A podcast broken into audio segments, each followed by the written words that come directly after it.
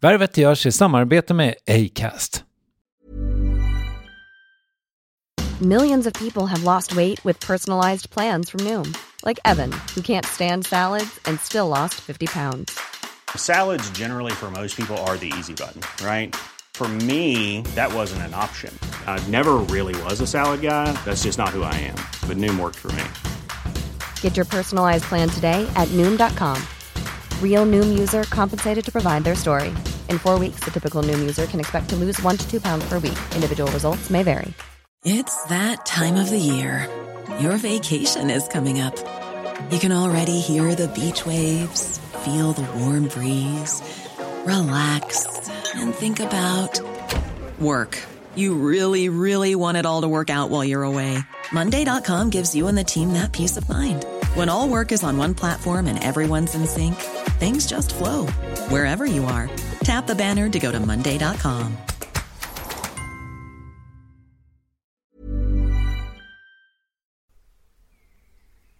Värvet presenteras i samarbete med Nasonex, utomhusmöjliggöraren, som de inte kallar sig av någon märklig anledning. Men det är i alla fall Sveriges mest köpta antiinflammatoriska nässpray mot allergisk snuva. Och nu kommer ett litet test, så fram med papper och penna du som lyssnar, nu kör vi. Fråga ett. Vill du vara ute mer i naturen? Fråga två. Sitter du framför en skärm lite för mycket? Fråga tre. Är du allergisk? Om du har svarat ja på någon av frågorna så tycker jag att du ska bege dig till beanoutsider punkt se. Jag vill för övrigt poängtera att Nasonex nässpray är ett receptfritt läkemedel från arton år för behandling av symptom vid säsongsbunden och perenn allergisk snuva. Rådfråga läkare om du är eller tror dig vara gravid eller ammar, eller om du planerar att skaffa barn, har en obehandlad infektion i näsan, nyligen har genomgått en näsoperation eller har en skada i näsan.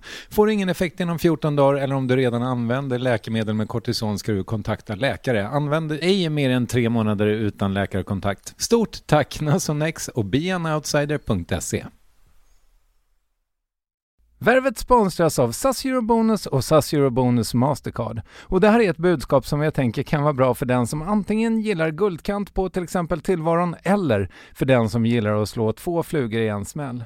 Om jag tittar på vad jag gör av mig under en dag så är det typ åttiofem procent mat. Kanske tar jag en kaffe ute och relativt ofta unnar jag mig en lunch, men framförallt så handlar jag middagskäk och det blir nästan alltid ungefär trehundratjugosju kronor. Och jag är förvisso med i alla mataffärers kundklubbar, så jag får väl något slags luddig poäng på mina köp, men får jag poäng på allt, överallt? Jag får ju inte det, och det är dumt, för visst, Eurobonus kan användas till resor, lounger och uppgraderingar, men otroligt mycket mer, som att bo på något av de tvåhundrafemtiotusen anslutna hotellen som finns att välja mellan. Perfekt om man vill ha en staycation med sin partner eller så. Och just nu, mellan tjugotredje april och femte maj, får du fem tusen Eurobonus extra poäng om du ansöker om ett S A S Eurobonus Mastercard kreditkort. Kreditkortet som ges ut av S C B-kort Bank A B, där effektiv ränta är nitton komma tjugosju procent. Vilket exempelvis blir fyrtiosjutusen etthundraåtta kronor om du använder fyrtio tusen i kredit i ett år. Men det är förstås inget tvång att utnyttja krediten. Få poäng på allt överallt och du börjar på S A S Eurobonus Mastercard punkt se. S A S Eurobonus Mastercard punkt se. Tack S A S Eurobonus och S A S Eurobonus Mastercard. Det här är den förkortade versionen av Värvet. Vill du höra hela konkarongen, återvänd till Acast-appen till exempel. Hur som helst, trevlig lyssning. Det var i princip tjugotolv då, då allt som gick fel, kunde gå fel, i, i princip gick fel.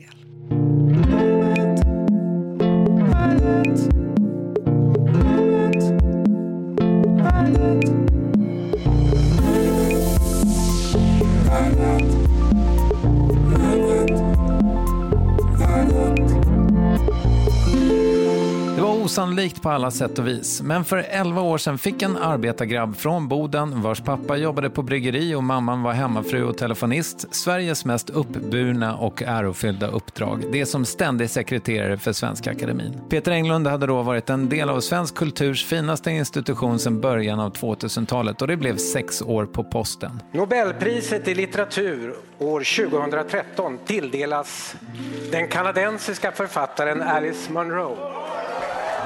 Peter Englund efterträddes av Sara Danius tjugohundrafemton och ett par år senare briserade den stora krisen i akademin kring kulturprofilen Jean-Claude Arnault, som bland annat fick till följd att Englund lämnade arbetet i akademin. Sen förra året är han dock tillbaka, och hur det nu står till i lokalerna på Börshuset i Gamla stan, ja, det ska diskuteras i Värvet avsnitt fyrahundratrettio, men också om att skriva. Peter Englund är aktuell med sin första true crime-bok Söndagsvägen, berättelsen om ett mord. Och om varför han, en historiker, överhuvudtaget skriver böcker och resan det inneburit. Men vi börjar någon helt annanstans. Här är Peter Englund. Jag undrar ju lite grann hur det står till. Jo, eh, sommaren har just avslutats. Sådär, och eh, idag så följde jag barnen till skolan. Mm. Och de var taggade och glada. Eh, och det är alltid jävligt tacksamt när det är så. Man inte behöver dra iväg några hugg och slag och hot. Mm. Och jag själv ser väldigt mycket fram emot hösten. Få sätta igång och jobba igen. Mm.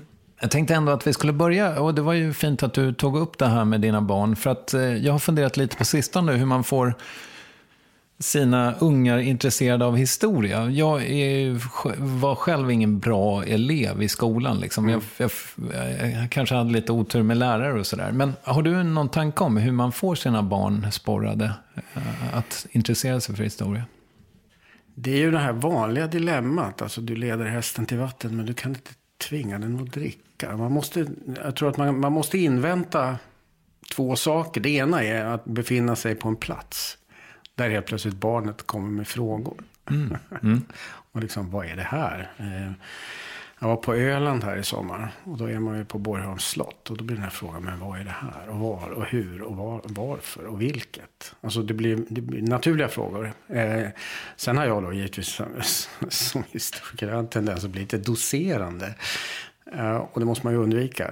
Bäst, jag tror att det fungerar alltid bäst just vad det gäller barn, och särskilt ens egna barn. Det är att man måste invänta deras nyfikenhet. Mm. Det går inte liksom att ta allt det här. Jag tycker det är jättespännande, och så liksom bara trycker man ner hela sextonhundratalet som en jävla tårta i ansiktet på dem. Utan man måste lite grann invänta deras frågor. Eh, och de frågorna brukar oftast dyka upp på ett naturligt sätt när man står på en plats eller inför ett föremål.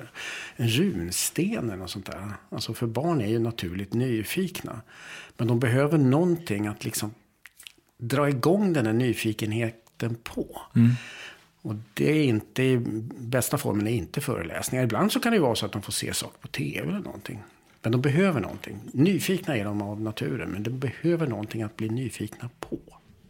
Jag funderar lite grann på det här med liksom populär, alltså historien i populärkulturen, om man mm. säger så. Och då funderar jag lite grann.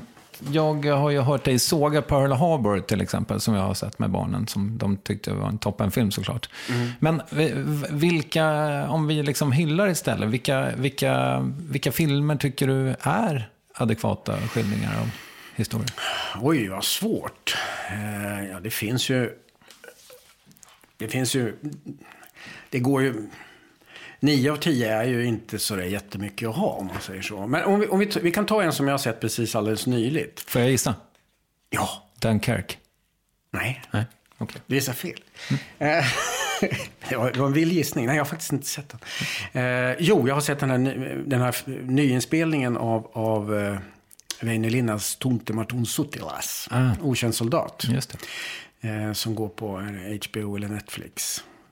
Eh, och det måste jag säga, jag tyckte den var kolossalt bra. Mm. Och det handlar om att allt ifrån att man känner att man får det tekniska rätt, eh, och till att jag tycker att när de har gjort det har de för första gången fått med hur komplex den där romanen är. Alltså det, som har ju väldigt många olika personer. Det finns väldigt många olika lager i den, och hur människor också reagerar på väldigt olika sätt. Alltså just, det är ju det som är det fantastiska med den här serieformen. Man får ju tid att eh, bygga upp de här karaktärerna. Man får tid att komplicera en del av typen av de här relationerna också. Um, så att den, jag tycker den gör romanen väldigt rättvisa. Och då var det ändå den här eh, Det gjordes en filmatisering femtiofyra, jag tror det är fjärde filmatiseringen. nittonhundrafemtiofyra så gjordes en filmatisering av Leine och den var väldigt bra. Den var svartvit, va? Den var svartvit. Jag tror min farsa tvingade mig att se den. Den, ja det gjorde han rätt i, tycker ja. jag. Ja, för jag, tror, jag minns det som att jag grät floder, jag var väl tretton kanske. Ja, men, men den, den är också väldigt bra. Eh, därför att den har någonting som finns i boken. Eh, alltså nämligen humor. Mm. Och saken är den att de som är med i den här versionen från femtiofyra, många av dem var ju veteraner själva. Och de visste ju också så att säga hur det var, men också hur det var i så meningen att jag menar, folk gick omkring och skrattade åt saker. Mm. Eh, ibland ett bitterskratt, men skrattade ändå. Att det är ju ett sätt många gånger att överleva. Mm. En, en väldigt svart humor. Men sen när det här gjordes en nyinspelning av, av eh, Otjönssoldat på åttiotalet tror jag någon gång det kom igen. Så då hade, liksom det här, då hade det förflutna börjat sakraliseras. Alltså att just det här, man kan ju man kan inte hålla på att skratta. Det får inte vara såna här roliga scener mitt i det här. För folk håller ju faktiskt på att dö här. Mm. I stora mängder till och med. Um, och den här sakraliseringen som, som är liksom en pågående rörelse när vi betraktar det förflutna. Särskilt när vi betraktar såna här förfärliga ting som då... Det här handlar ju om andra världskriget. Det gör att moment faller bort. Um, och... De som spelade in den här svartvita filmen femtiofyra, de kunde skratta för de hade själva varit med. Mm. Så det var okej. Okay. Men skrattet är tillbaka i den här eh, filmen då, i den här serien. Humorn är tillbaka, mm. men på ett bra sätt för att den hela tiden balanseras upp mot det förfärliga. Eh, som det är också i verkligheten. Det kan du fasen mig fråga liksom ambulanspersonal eller polisen och sånt där. Att många gånger så är en, en viss typ av svart humor man måste ha för att överleva. Mm. Så den tycker jag är väldigt bra i, i, i det rent tekniska. Om man säger så här att man får se för första... Om du går och tittar på någon, någon sån här amerikansk film eller någonting, då, då utspelas alla såna här strider. De utspelas på ungefär femtio meters håll hela tiden. Det är ju för att det ska vara tydligt att, att se.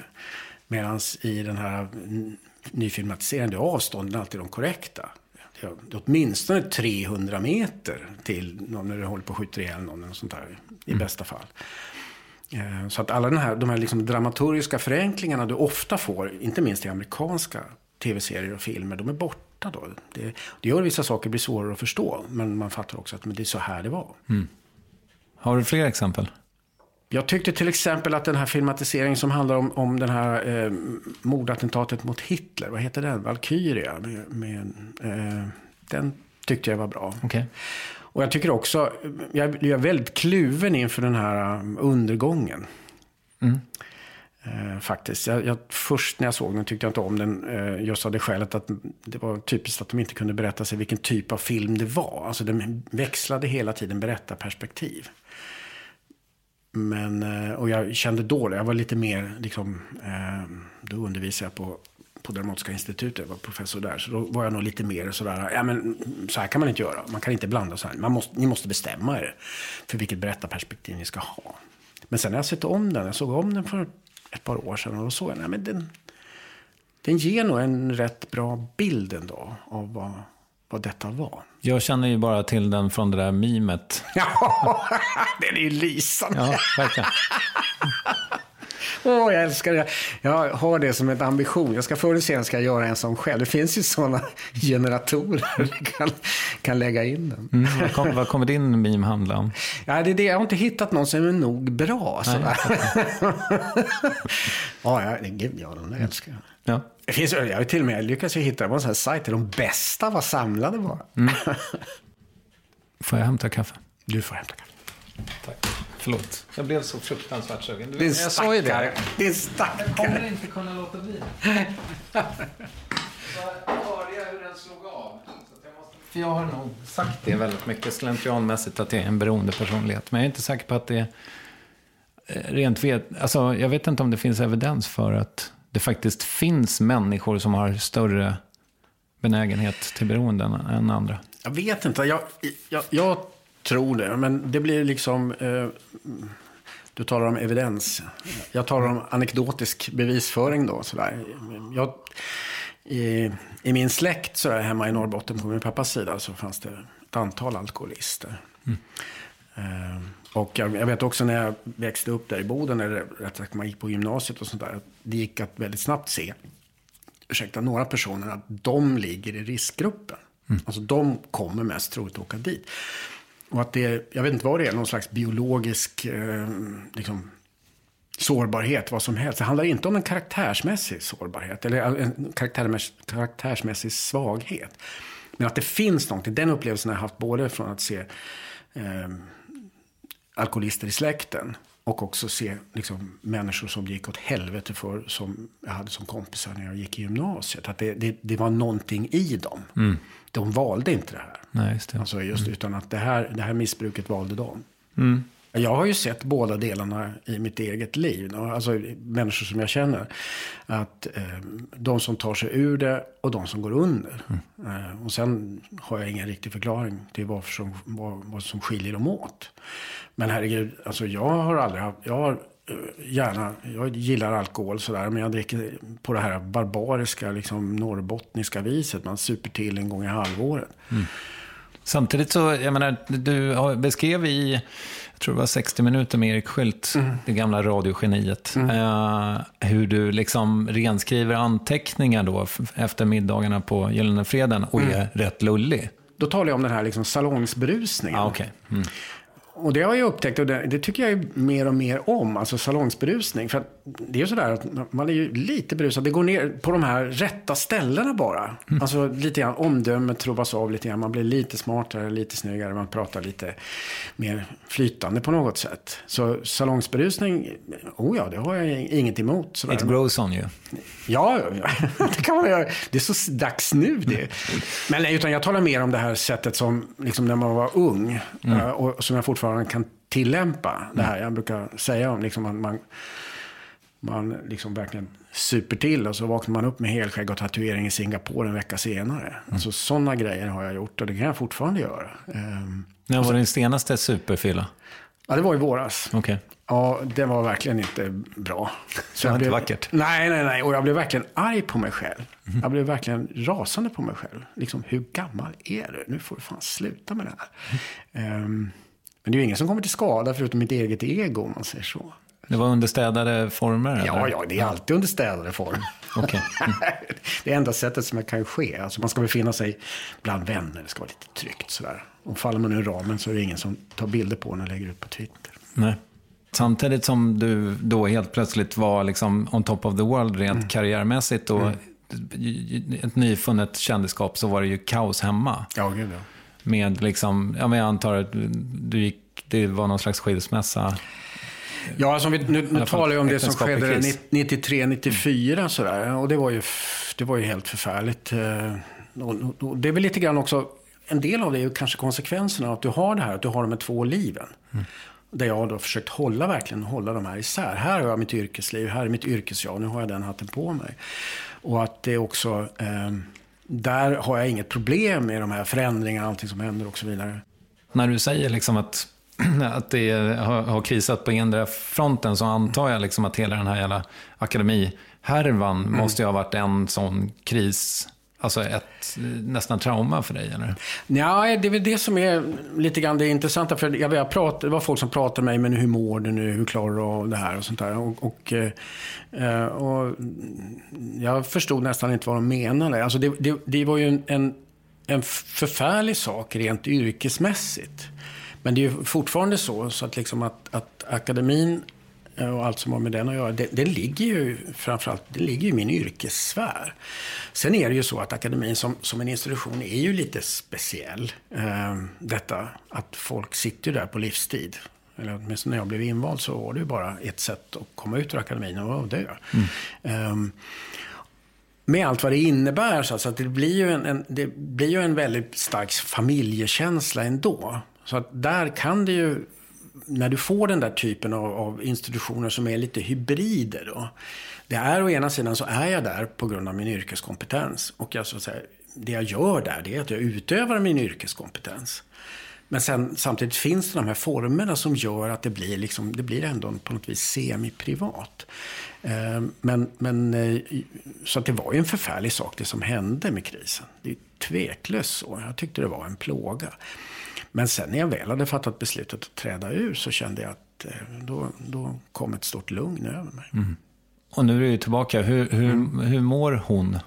Hon mår bra, akademin skulle jag nog säga. Jag brukar säga att det är liksom ett tabubrott kan få två följder. Antingen så ser man att tabuet inte finns och sen så behöver man inte respektera det längre. Eller också så blir tabuet, förbudet, ännu starkare av just erfarenheten av att tabuet är brutet. Och jag tror att den här krisen med allt vad det innebar har nog för samtliga som är kvar skapat en, en väldigt stark känsla av att så här får det inte vara. Mm. Det får inte funka mm. på det här viset. Det får aldrig mer återupprepas. Sen har det ju kommit en väldigt massa saker. Det har ju förändrats. Det var ju därför jag överhuvudtaget kunde gå tillbaka. Det har förändrats liksom uttygningen av stadgarna. Det finns särskilda dokument för det. Det finns en arbetsbok hur man ska arbeta och sånt där. Det finns en väldigt massa nya personer invalda och så. Inte minst att vi har en hög jurist på plats och sånt där. Det, det, jag känner att det finns nästan var och en av de där olika sakerna. De här nya personer, hög jurist, vi har den här uttolkningen av stadgarna, arbetsboken. Var och en av dem skulle i sig, och då förutom erfarenheten, förutom den förfärliga, fasliga, allt nedbrytande erfarenheten som krisen innebar, som ju är liksom en spärr i sig, men det är ju ingen formell spärr. Men alla de här, de här olika momenten är i sig så att de skulle kunna hindra en återupprepning. Mm. Och jag tror inte på att det, det går, med de här sakerna på plats så går det inte att återupprepa det som skedde. Mm. När jag slog i läggen så att säga, jag försökte se om du har sagt någonting om Matilda Gustafssons bokklubben, men jag hittade ingenting. Vad, vad tyckte du om den? Jag tycker den är bra. Mm. Jag tycker den är bra. Jag, jag läste den och jag tror, jag tror inte att jag kunde hitta ett enda fel. Nej. Alltså något som jag kunde anmärka på. Oh. Ehm, där. Mm. Så, så, det var någon sån här struntsak bara. Men eh, jag tycker att den är bra. Och jag tycker att den skildring den ger av vad som skedde är den, det är den bästa jag har läst. Mm. Alltså det stormade ju något så in i helvete. Läste du liksom tidningarna under den här perioden? Alltså jag... När jag var sedan sekreterare, då, då, när, jag, när vi valde in någon, så tillhörde det mitt standardprotokoll att jag sa till den här personen att om du har haft som vana att googla ditt eget namn så kan det här vara ett väldigt bra tillfälle att sluta med det. Mm. Och jag har nog försökt hålla mig borta generellt sett. Jag är inte ens som googlar mig själv. Det, om man vill ha en någorlunda god nattsömn så ska man liksom inte försöka snappa upp allt som sägs. Som sägs. Så att, nej, jag följde inte med. Eh, jag följde inte med allting väldigt, väldigt noga. Men det är också så därför att jag följde ju med det som hände internt. Mm. Och många gånger, det man kunde läsa i tidningarna, det var ju liksom spekulationer, det var ju bara skuggor, bleka skuggor och vad som pågick. Så att det var ju någonting som jag inte kände att jag behövde heller tidningarna för att förstå. Mm. Av lätt insedda skäl, i och med att jag visste ju vad som pågick. Det, det märker man ju, alltså nu lyssnade jag igenom massa reportage från den tiden i radio och sådär. Och det, det är ju en väldigt stor, stor frustration eftersom alla bara gissade under en väldigt lång period. Ja, eller hur? Um, och, och det, det, på F R A då sa man sådär att ja, de, som, de som snackar de vet inte, de mm. som vet de snackar inte och det blev lite grann så där. Du har ju förlorat ett par kollegor. Mm. Alltså, hur minns du Kristina Lund till exempel? Ja, oh ja nej henne, hennes, henne kan jag verkligen sakna. Vi satt väldigt ofta bredvid varandra, eller jag, jag satt mig oftast liksom, om jag hade en chans satt jag mig bredvid Kristina på fredagen. Uh, och för att hon var ju sån jävla berättare. Uh, och mycket handlar om hennes eget liv.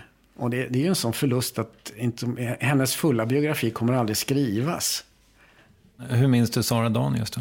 Med värme.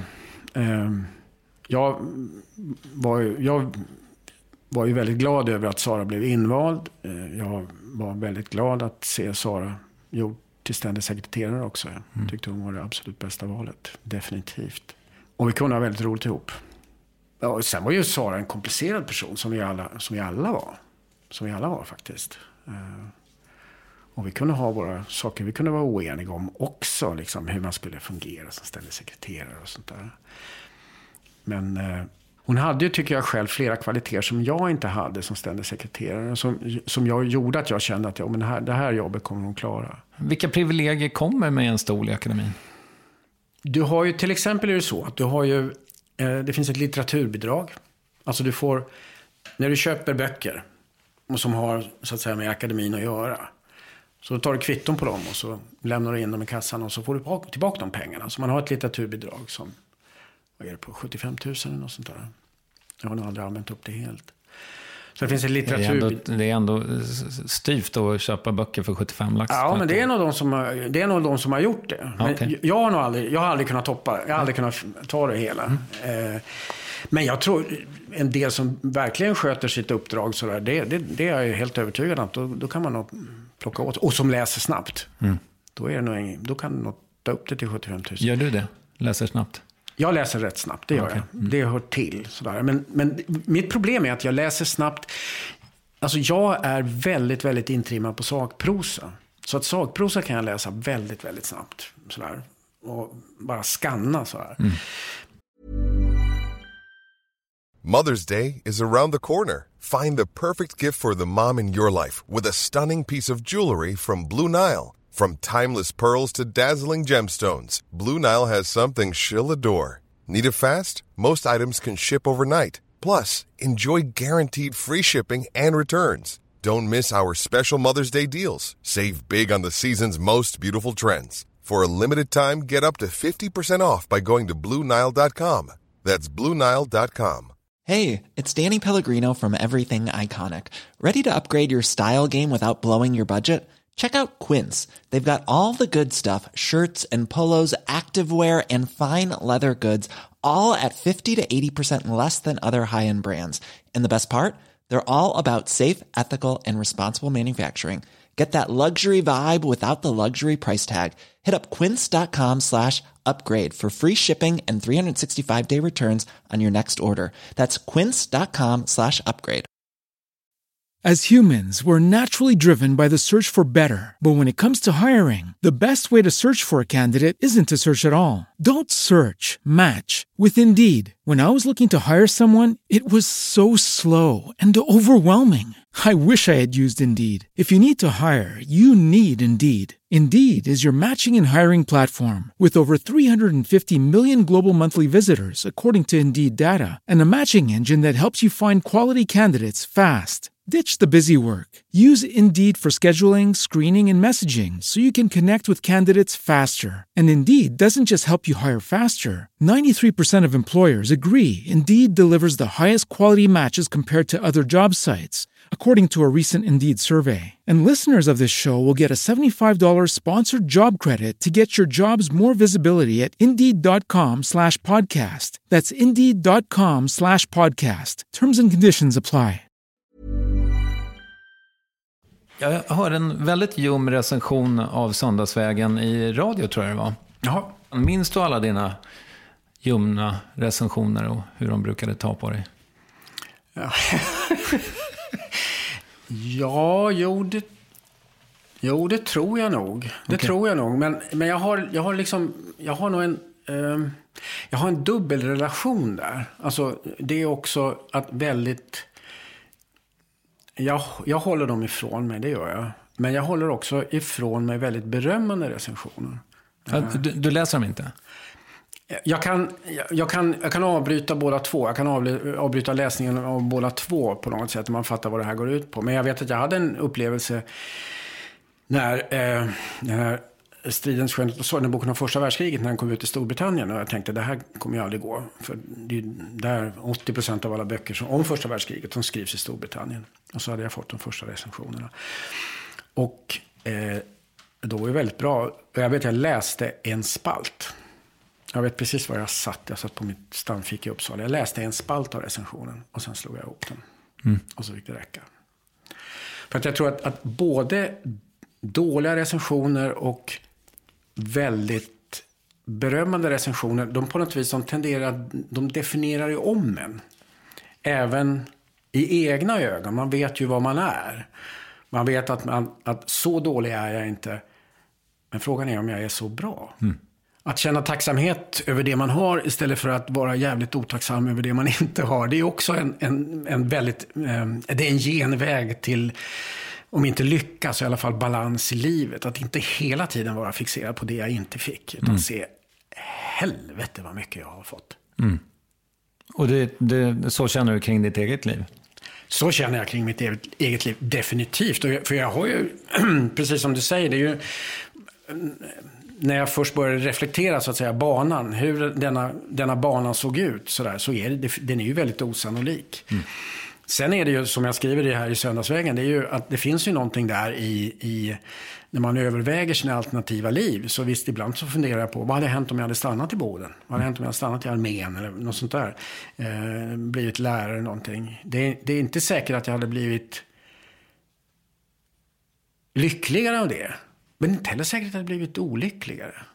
Men givetvis så tror jag att alla människor som,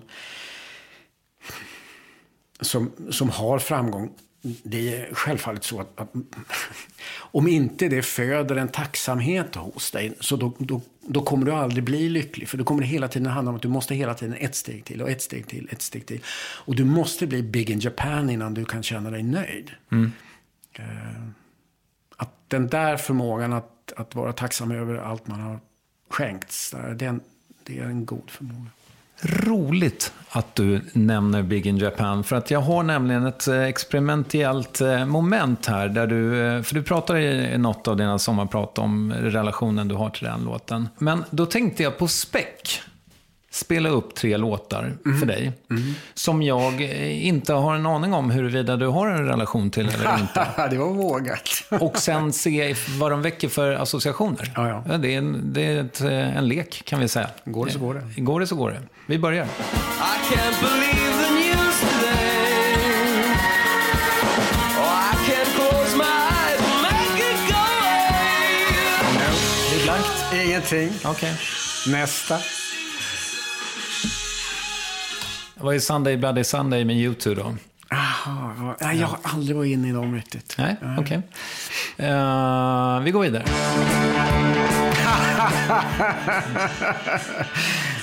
ja, ja. Okej. Okay. Jo, men den här, jag, jag, det här kommer jag ihåg därför att jag såg den här. Jag såg den här, den här eh, Melodislagerfestivalen när de vann. Ja, du var tonåring då, antar jag. Jag var tonåring då och var liksom kär för första gången och sånt där. Eh, så ja, och oh ja, herregud, mm. ja. Men också eh, kär för första gången, tonåring, vänsterproggare, tyckte, men vad fan, så här får man väl inte gå klädd. Stickan Andersson, han tycker folk är dum. Alltså, också tillhör de här. Det var ju väldigt kritik mot Slagerfestivalen liksom från vänsterhåll mm. i, i Sverige. Där. Sverige hoppar ju av något år till och med. Okej. Okay. Doing, doing the... Omoralisk Slagerfestival. Ja, ja. Som jag till och med har sjungit någon gång. Ja, okay. Men eh, det jag minns, det är just det här istället, att det här... Jag är, eh, i övre tonåren och, och kär för första gången. Mm. Ser dem på T V mm. i sina outrageous scenkostymer. Hur är, histori- hur korrekt är historieskrivningen av slaget vid Waterloo? Ja, den är väl så där.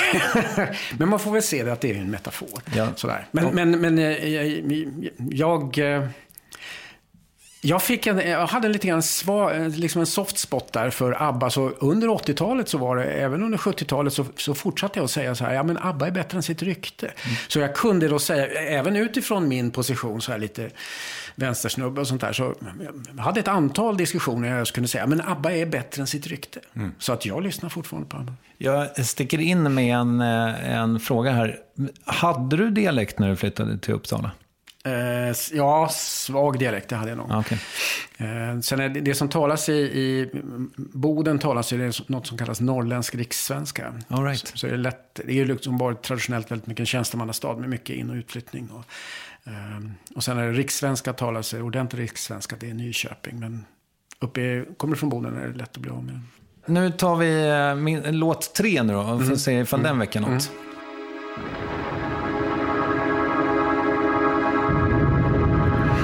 Brothers in Arms, ja. ja. ja. Händer något i dig? Ja, mitt första minne av den, det var när jag blev in, när min första bok hade kommit ut på Tama, och så satt jag och blev intervjuad av Kersti Adams-Ray. Och då, det var min första radiointervju också. Och det var med musik emellan. Och då spelade hon den här, just för hon sa att den här passar ju väldigt väl eller någonting. Och jag har faktiskt inte hört den tidigare. Och jag har ändå gillat det. Jag har ändå lyssnat på Dire Straits. Mm. Men den hade inte fastnat i huvudet. Men den är för mig. Då är jag i den där radiostudion. Mm. Och blir intervjuad om min bok. Ah, okay. och, och sen efter det så... Jag lyssnar på den där och den är ju... Ja, den är ju tung. Den har liksom en ödesmättad stämning i den. Ja, får man säga. Ja. Har du eh, liksom musicerat själv? Nej, nej. nej tyvärr inte. Aldrig varit med i band eller så? Jag önskar att jag hade varit med i band. Mm. Varför åldras du så långsamt? Jo, ja. Ser likadan ut nu som du gjorde för tio år sedan. Ja, säg det. Jag vet inte om jag gör det. Men eh, det möjligen har att göra med att jag liksom, eh, röker inte och jag dricker inte. Och jag... Förutom på Vä- torsdagar. Förutom på torsdagar. Det var väldigt länge sedan jag använde droger. Sådär. Jag vet inte. Jag försöker sova ordentligt. Mm. Jag, jag, jag, faktiskt, jag har ingen aning. Jag har ingen aning. Motionerar du? Ja, det försöker jag göra. Mm. Eh, cyklar mycket. Och sen, och sen nu, de här senaste fem åren någonting, då var, liksom, har jag insett att för att hejda det kroppsliga förfallet, för det finns ju där, så då har jag liksom börjat gå och träna också. Mycket, mycket därför att som, om du är författare så då sitter du på ditt, ett, ditt breda ärsle, som, ett ärsle som turnerar och blir allt bredare med åren då. Sitter du där och framförallt för att träna, man får jävligt dålig rygg. Mm. Så framförallt träna ryggen. Jag har ett succémoment eh, som heter Frågor du inte fått förut. Okej. Okay. Då har jag fått lite hjälp av eh, mina pojkar Love och eh, Salvador med ett par av de här frågorna. Mm. Eh, om du hade en egen nation, hur skulle flaggan se ut? Den skulle vara ljusblå med en, med en stor kokt kräfta på. Okej, okay. Ja, all right. För du gillar kräftor. Mm. Har du ett favoritblock i Minecraft? Jag höll på att säga T N T. Ja. Jo, det är nog T N T. Ja. Jag menar, det, är, det är väldigt mycket. Kan du tänka dig Minecraft utan T N T? Ja, jag, jag har aldrig lyckats göra T N T faktiskt. Det, ja. men, men jag jobbar på det. Är golf en riktig sport? Nej, Nej? det är det ju inte. Det är samma som jag, jag har jättesvårt med begreppet e-sport också. Sådär. Att du liksom kan sitta ner och sporta. Nej, Nej det går inte. Nej, det är lite grann, för mig det är det där, det är, det är de här klassiska, de som fanns redan i, i antika Grekland, höll jag på att säga. Eller för att tala sådana gymnaster och sånt där som gör saker på barr och sånt som jag tycker, det där är inte fysiskt möjligt. Det är riktig sport. Ja, det tycker jag. Det, det, jag tycker det, det ställer någon slags... Jag menar, de flyger ju nästan. Mm. Sådär. De gör saker som upphäver tyngdlagen. De gör saker som jag överhuvudtaget aldrig skulle kunna drömma om att klara av. Det är... Det är sport för mig. Bra, då stänger vi frågor, eh, succémomentet frågor du inte fått förut. Och så vill jag då att du berättar om din eh, kommande podcast. Det är alltså om, eh, det har gjorts en podcast på den här, min nya bok som heter Söndagsvägen. Eh, och jag visste inte riktigt, det är ju inte jag som har gjort den. Utan det kom hem en snubbe till mig och började ställa frågor till mig. Mm. Uh, och jag, jag tror ju mer liksom att jaha, nu ska jag... För jag hade ju sagt att det, det finns material, det här kan man göra bra. Uh, jag hade ju, till exempel jag har ju hela då, förundersökningsprotokollet, eller fuppen som vi är inne i sånt här för att säga. Hade hela förundersökningsprotokollet här digitaliserat och sånt där. Och jag skickade över då och sa att här finns det ju massor, man kan ta, liksom, läsa ur de här förhörsprotokollen och så. Och med hjälp av det pussla ihop en, en bild av det här oerhört märkliga eh, mordfallet som jag skrivit om i, i Söndagsvägen. Och så kom det hem en snubbe till mig och han pratade med mig och jag tog det med lite grann som att nu gör vi, jag hjälper till lite grann med researchen. Mm. Men det blir ju att jag sitter ju och pratar där. Att det blir huvudsaken och det, det fattar inte jag att det skulle vara. Okej. Okay. Eh, och det var, ju, det var ju lite roligt. För jag tror att då gjorde det innebar också att jag slappnade av. Mm. Att jag inte satt och på något vis föreläste, utan han ställde frågor. Och, ja, jag trodde att en del av det här, det är ju sånt som han behöver för att kunna göra den här. Så det var lite kul. Mm. Det är ju ett helt nytt sätt att göra det här på. Det är det ju. Ja. Och också sådär att jag har aldrig gjort det. Det blir lite grann som, du vet, filmer, man gör bakom filmer. Och det här är lite grann som att, det är lite grann åt det hållet, att det blir liksom en, en bakombok. Ja, vad roligt. För, för det blir ju, du, du, du närmar dig ju en, en bok fast från ett helt annat håll. Så pratar de om den på ett helt annat sätt. Men det går väl liksom inte... För det är ju en kort serie, det är sex avsnitt och ja, de släpps liksom i batch. Alltså alla släpps på ja, en gång, va? Just det. Mm. Mm. Eh, så du, du, du kommer aldrig ha en egen snackepodd eller så? Nej, jag... Det tror jag inte. Jag har fått något erbjudande om något sånt här projekt som jag möjligen kan tänka mig att göra. Men jag menar, det, det, det, kräver, också en, en, det kräver också en särskild talang. Alltså, eh, Tack. Och, ja, ja, ja, men, och, men det kräver också en fråga om timing sådär. Eh. Vet du vad du ska skriva härnäst, eller? Ja, oh, jag är redan halvvägs. Ja, ah, okej. Okay. Kan du avslöja något? Nej. Jag vågar inte prata om det. För då, det, det är liksom, det är, jag tror, det där är inte bara sån här, någon slags gammal författarvidskepelse. Det är också på något sätt att om man bara pratar om det, en del av energin går ur. Alltså. Mm, det, det är som att man går och tjuvhåller på något. Och sen är det också så, genom att inte prata om det, då kan man också slänga det i papperskorgen till slut. Just det. Vilket jag antar att du har gjort med ett antal projekt genom åren, eller? Ja, några projekt. Det är inte många, men några. Mm. Ändå. Alltså man måste vara beredd, och jag har ju haft en, det är ju den stora fördelen om du har, om det har gått jävligt bra för dig och du har skrivit böcker så har du kunnat tjäna pengar och kunnat leva på det. En av de sakerna det innebär, eller som jag tycker det ska innebära, det är att om du skriver något som du inte tycker håller, då kan du slänga det. Mm. Vad vet du om din framtid? Eller tror dig veta? Oh, mycket lite. Jag har alltid, eller jag har väldigt länge sedan har jag haft en, en, en tidshorisont som har sträckt sig två, två år framåt, max. Det var det som var väldigt omvälvande när jag blev eh, ständig sekreterare. För då visste jag exakt vad jag skulle göra i sex år framåt. Mm. Och det var nästan knäckande i sig, förutom all annan press som det innebar. Så jag har, i regel har jag bara en, ja, en framtidshorisont som ligger ett, två år. Och så vill jag gärna ha det, faktiskt. Mm. Mm. Jag tycker det är, jag tycker det är bra att ha det på det sättet. Jag, jag, vill, inte, jag vill inte veta vad jag är om tio år. Men om det nu fäster med det här bokprojektet så kommer den ut nästa år då, får man anta, eller någonting sånt? Eh, nej, den kommer ut tjugo tjugotvå. Ah, okay. Mm. Om, om allt går vägen, inshallah. Ja, jag förstår. Trä, jag förstår. Allt, alla, alla reservationer som finns. Du, eh, vill du rekommendera något? Jag vill rekommendera Kvällstopp. Okay. Jag tycker att Kvällstopp slår Dagdopp sådär, med mm. en faktor på tio ungefär. Det är, eh, ljuset är mycket mjukare, vattnet är mycket varmare och det är, finns något oerhört sensuellt sådär, att ta sig ett kvällstopp efter en lång varm dag. Mm. Naken? Om det går. Ja. Om det går. Ja. Eh, men inte i Fyresån, va? Jo tack, jag, jag var faktiskt förra veckan var jag med mina två småflickor och vi badade i Fyresån, men på, det ligger ett bad som ligger vid det gamla Uppsala och där var, var vi och tog ett kvällstopp. Ah, trevligt. Eh, stort tack för att du kom hit, har du haft det bra?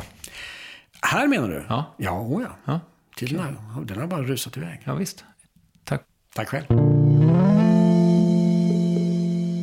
Ja, och podden om Peter Englunds bok Söndagsvägen och själva boken finns ute nu. Sök och du ska finna. Förstod du förresten den röda tråden i låtarna jag valde att spela upp för Peter?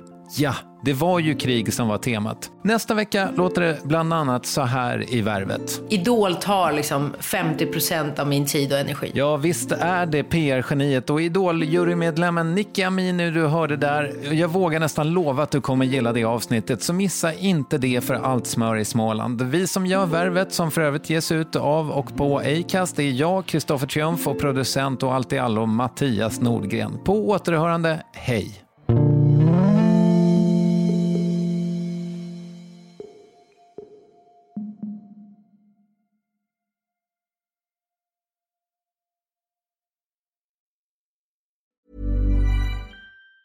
Normally, being a little extra can be a bit much, but when it comes to healthcare, it pays to be extra. And United Healthcare makes it easy with Health Protector Guard fixed indemnity insurance plans. Underwritten by Golden Rule Insurance Company, they supplement your primary plan, helping you manage out-of-pocket costs without the usual requirements and restrictions like deductibles and enrollment periods. So when it comes to covering your medical bills, you can feel good about being a little extra. Visit U H one dot com to find the Health Protector Guard plan for you. Even on a budget, quality is non-negotiable. That's why Quince is the place to score high-end essentials at fifty to eighty percent less than similar brands. Get your hands on buttery soft cashmere sweaters from just sixty bucks, Italian leather jackets, and so much more. And the best part about Quince, they exclusively partner with factories committed to safe, ethical, and responsible manufacturing. Elevate your style without the elevated price tag with Quince. Go to quince dot com slash upgrade for free shipping and three sixty-five day returns.